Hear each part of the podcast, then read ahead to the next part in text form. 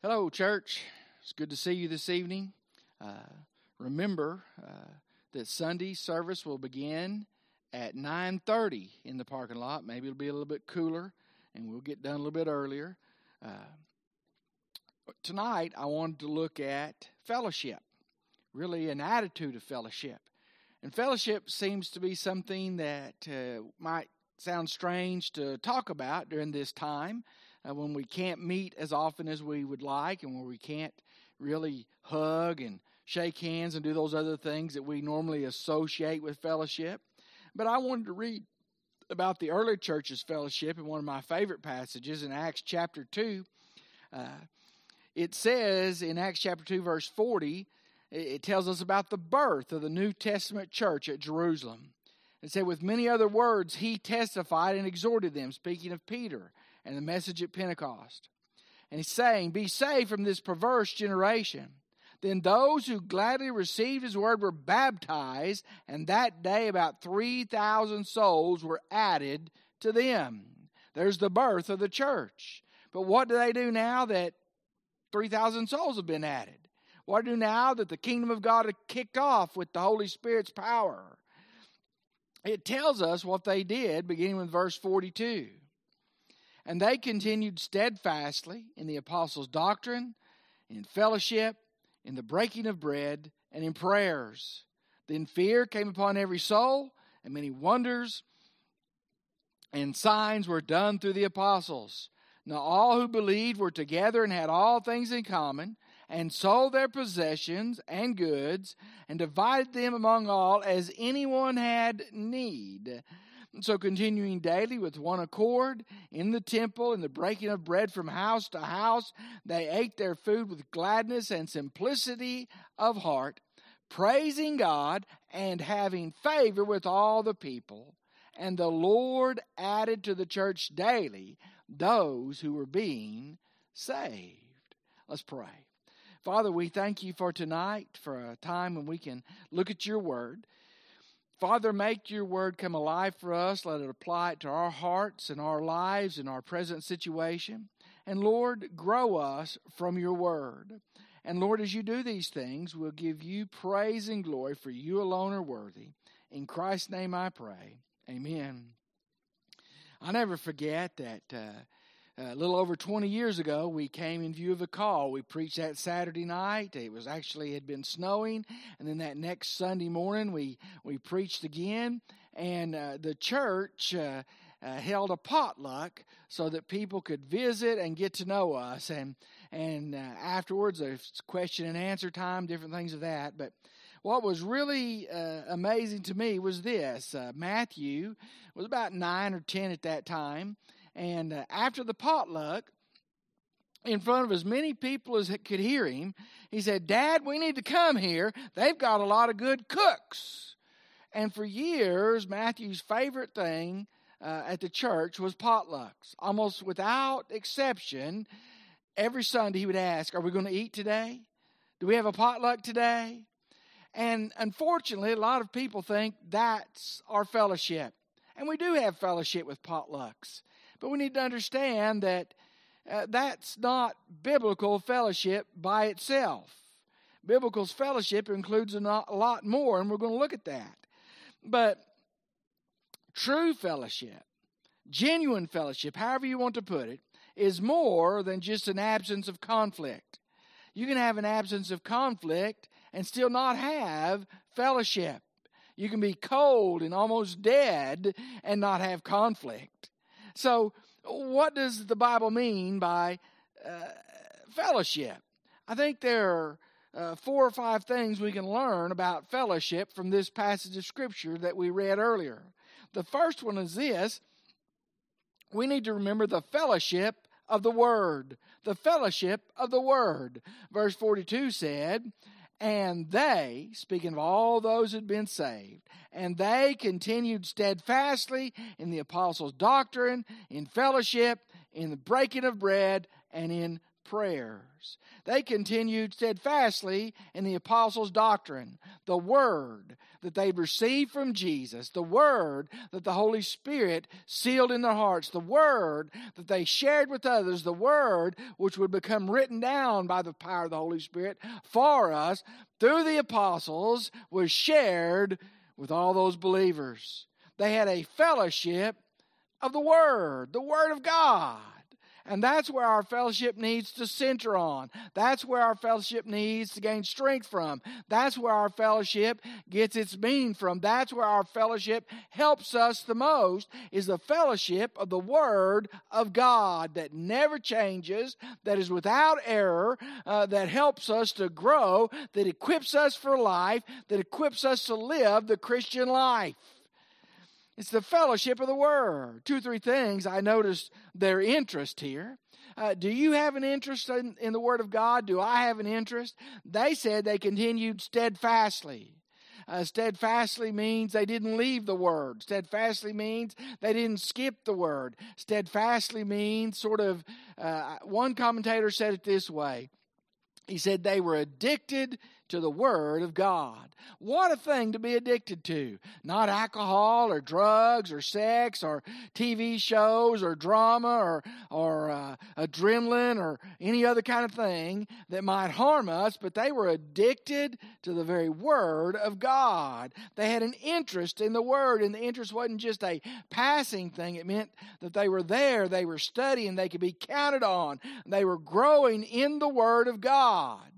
And as disciples of Jesus, we should have that kind of fellowship in the Word. Uh, we give a lot of opportunities for that, whether it's through Sunday school or Wednesday nights or or during our our services or or for the kids and for the youth. There are lots of opportunities, special Bible studies with men and ladies that are for a fellowship of the Word. I want you, you to understand that you have a true fellowship of the Word in your Sunday school classes because you can stop, you can ask questions, you can learn about each other and, and where you're at in your different stages of spiritual growth and, and what you need to pray for for one another. There's something about gathering together around God's Word that grows us together as a church. Right now, we either have the outdoor service so far or or uh, this online service. And uh, I was talking to Brother Ronnie, and we would have been in a terrible, terrible shape if it wasn't for Brother Galen. He knows how to do this. He he searched out and researched how to do this. He makes it look professional, and we were able to carry on services because God equipped a young man who was willing to give even more of himself to do this and he needs our heartfelt gratitude for that. Thank you, Brother Galen. Thank you from the bottom of my heart. And I hope you will express that gratitude from your heart. But you see, there was an interest and then there was an intimacy. You see, as they continued steadfastly in the apostles' doctrine, the Word of God, it said, and in fellowship and in the breaking of bread and in prayers. See, the intimacy flowed from the Word of God as you gather around the Word of God, as you pray together, as you eat together, as you observe the Lord's Supper together, as you fellowship together, there's an intimacy. And that's what our world is really hungry for is to feel loved, to feel a part, to have friends, not just to be friendly, but to have people they can count on other than just family members. Because a lot of us don't have family members close, not close by. And so the church becomes our extended family. You need to realize that our spiritual family will long outlast our physical family. Physical families have attrition through death, through sickness, through illness, through distance. But our spiritual family will last forever because we are brothers and sisters in Christ forever and will share heaven together. And so there was. Uh, a true fellowship based on the Word of God because they were interested in it, because they had intimacy with it. We need to ask do we do that? Do we take advantage of the opportunities to study together in Sunday school and in Wednesday nights and in uh, the youth and the children and in, in the different uh, special Bible studies we have that happen from time to time? And do, are we interested in that? Do we take advantage of those opportunities? I hope because we've been absent for so long that when we finally get back together, we'll have a renewed commitment to share with one another the fellowship of the Word of God. Then they had a fellowship of the wealth. In verses 43 through 45, it says, Because of they were doing these things, because they were addicted to the word, to fellowship, breaking of bread, and prayers. It says, Then fear came upon every soul, and many wonders and signs were done through the apostles. Maybe God doesn't move as miraculously now because we're not spending time in His Word, knowing Him. It says, Now all who believed were together and had all things in common, and sold their possessions and goods, and divided them among, among all as anyone had need. Now, there needs to be a little bit of instruction about this. They'd received the apostles' doctrine. It says they were together, they continued together. Uh, it, it meant they weren't AWOL. It meant that when the believers met, they were present. Uh, I don't need to tell us about that, that they were counted on when it goes on and it says they had all things in common and sold their possessions, it didn't mean that the early Christians lived inside in, in some kind of uh, commune. It, it meant this once you became a Christian, you were kicked out of the synagogue. Once you became a Christian, you were no longer eligible for the Jewish temple distribution of food as a widow or, or as an orphan or, or, or those that needed help. Once you became a Christian, a lot of times in that Jewish community, you were excommunicated. You were uh, held at arm's length like anathema, death, disease. It meant you could lose your job. It meant something to take a stand for Christ. You could lo- lose everything you had. Kicked out of your home, your husband could disown you, your wife could leave you, your children could turn their back on you. And so when it says they were together, they were together because all they had was Jesus and each other. When it says that they had all things in common, it doesn't mean communism. It doesn't mean some kind of social wealth redistribution. It meant that the Holy Spirit moved them, that the extra they had, they shared with one another so that the needs were met. That was God's economy. That was God's plan, not the government doing, but the church doing it, Christians doing it. And that was the instruction that they had from God's Word. Share, bear one another's burdens, help one another in any way possible because they were Christian brothers and sisters, and you always care for your family. And then I used a word that meant the illiberal, and that doesn't mean that you're some kind of liberal in your doctrine. It meant that you share what you have. So they continued daily. They broke bread house to house. They ate their food with gladness and simplicity of heart. Uh, they they sold their possessions and divided them among anybody who had need. We've touched on that, but you understand that when they saw a need and they had a resource, they met it. I, commend our church uh, for the giving. Uh, one of the greatest fears I had, and God set it to rest early, was how are we going to make it if we're not meeting together? How are we going to make it if there's not enough for the uh, to pay the bills and tithes? And you've been more than liberal in your giving. You've been more than generous in your giving. God has provided in just miraculous ways at every step of this journey so far, and I'm convinced that He will continue through the good people of Gassville Baptist Church. Praise the Lord. You're to be commended. It stretches out even to the community, still uh, trying to uh, to do the food room over there, still trying uh, to help folks. Uh, um, I can't remember the exact number.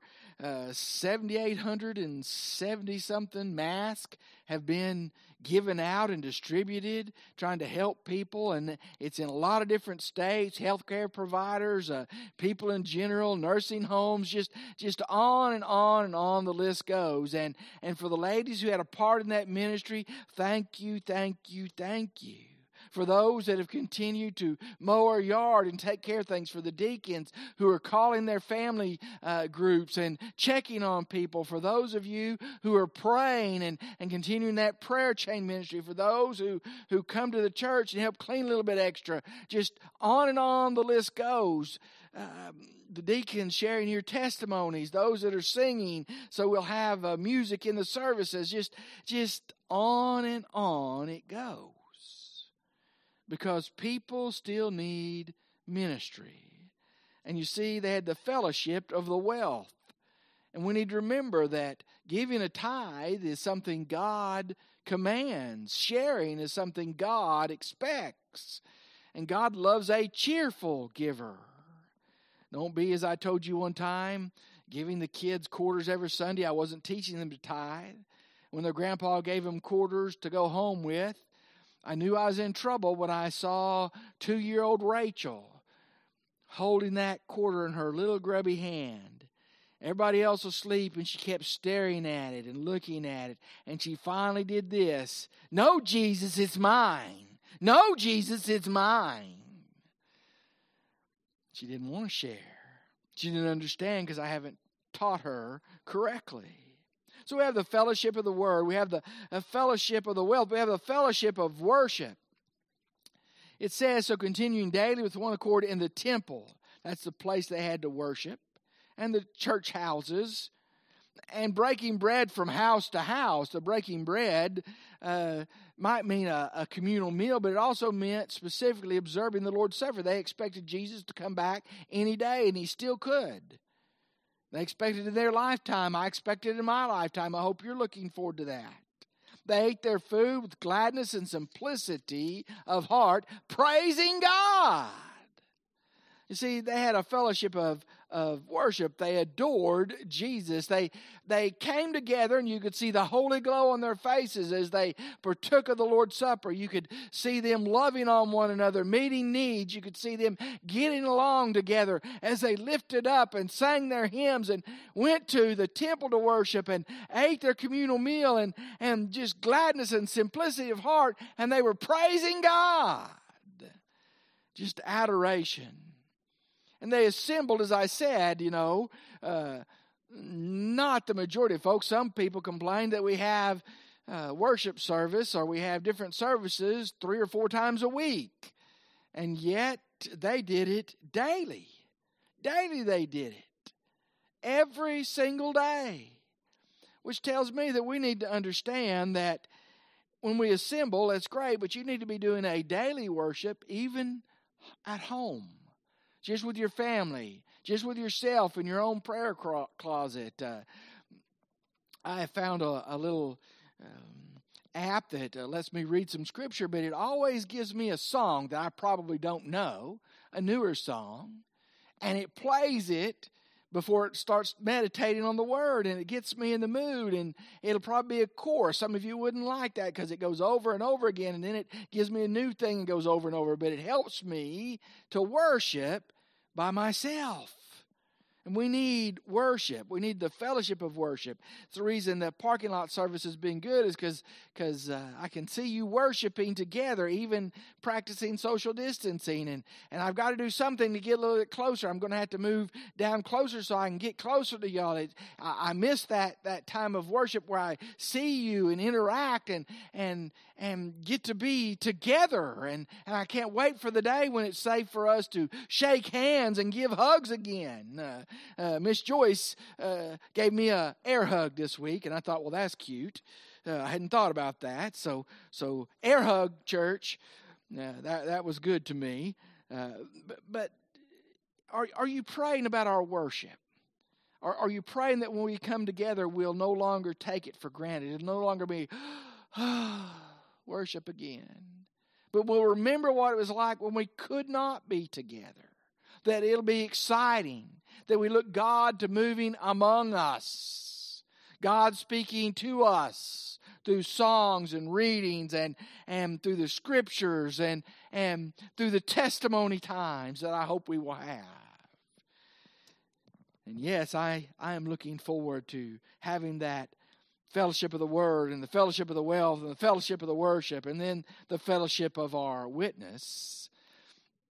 You see, it said in verse 43 Then fear came upon every soul, and many signs and wonders were done through the apostles. And it goes on to say, okay, in the very last verse, they were praising God and having favor with all the people. And the Lord added to the church daily, every day, those who were being saved.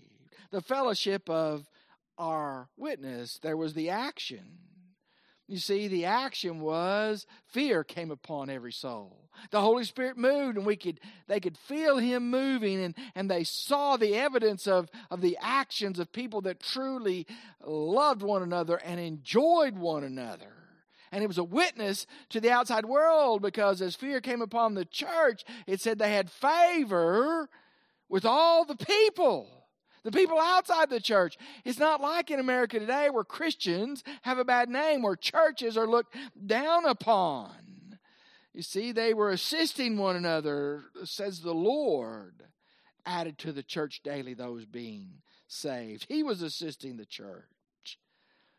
You see, I hear some things that disturb me, and I'm, I'm going to scold the older generation, my generation, just a little bit younger and, and older than I am. They have this false idea that something's wrong with our young people, our young adults. They just won't commit to anything, Brother Gary. That's not true. You see, our young people will commit to the church if they see the church acting like the church they see in Scripture. Young people will and young adults will commit to the church and the Jesus of the church if they see us living out Christianity as they see it in Scripture. You see, when they see the church that has the cause of Christ reaching communities, impacting communities, making a difference in lives, they'll commit to that. It's something worth their time. But when the church goes through the motions, when there's some hypocrisy, when there's some sin there in the church, it's no different than the world. They don't want to be a part of that. If you don't believe me, talk to some young adults. If you don't believe me, talk to Brother Galen and some of the folks his age. They'll tell you the truth. They'll be a lot more gentle than I am, but they'll tell you. See, we need to understand. I believe this next generation has had it worse spiritually than we had it, and will have it worse in the future. And those that commit to Christ are going to be uber committed, super committed. If they find churches that are on fire for Jesus Christ making a difference in people's lives. You see, the Word of God and the church of God is supposed to make a difference in my life and your life. Are we making sure it does that with our witness? Are we telling folks about Jesus? We sing a song, it's sort of our tradition here after we observe the Lord's Supper because all through the scripture it says they were observing the Lord's Supper. The breaking of bread can mean a regular meal, but it specifically means uh, sharing the Lord's Supper. And we sing, Blessed be the tie that binds. Blessed be the tie that binds our hearts in Christian love, the fellowship of kindred minds is like to that above. Sorry, I butchered that. You see, that's blessed be the tie that binds. Most of us don't know the story behind that song. It was written way back in 1765 by a fellow named John Fawcett. He was a Baptist pastor. He served in a small rural church for about seven years. He and his wife didn't have two pence because he served in England to rub together. Just very, very poor church, very poor. Uh, he got paid in the summertime in vegetables and a chicken or, or somebody butchered some meat, some meat, and just very little else. They had a hard time making it. He especially had a hard time feeding his family. a larger church called, it was going to make it a lot easier on him, and they were packing up to leave. And the church folks would come by and drop by some goodies or drop by some groceries for the trip. And, and without fail, they would cry and sob and hug the family and how they're going to miss them and how much you've meant to them. And others would come by and help him uh, pack the wagon and, and all that kind of stuff until finally his wife couldn't take it anymore and said, John, John, we just can't leave these folks like this. It's too heart wrenching. He went back and prayed and decided God told him to go ahead and stay. And so he stayed, and out of that experience, he wrote, Blessed be the tie that binds, and he was there several more years. Well, I hope that we're going to be here several more years unless Jesus comes back. And that's going to change how the future looks for our church, and we need to understand that. It means we can't just do things the same old way. It means that with one generation getting older and ready to pass from the scene, and I count myself in that generation, if Jesus tarries, we need another generation of strong people, strong Christians in the church to carry on the work of Christ. So if it means uh, having TVs at the front to project announcements and uh, songs and things. That's what we need to do. If it means continuing some kind of video presence online, I don't know, then that's what we've got to do. I've got to learn to do that. Brother Galen cannot solely be responsible for it. It's my responsibility to learn how to do that, and I am determined to figure out how to do that.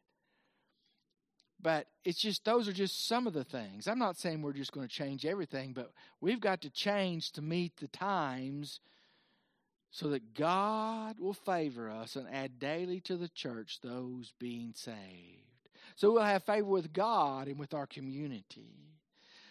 So that we'll have a vision of who we're supposed to be in our community and what our church is supposed to look like.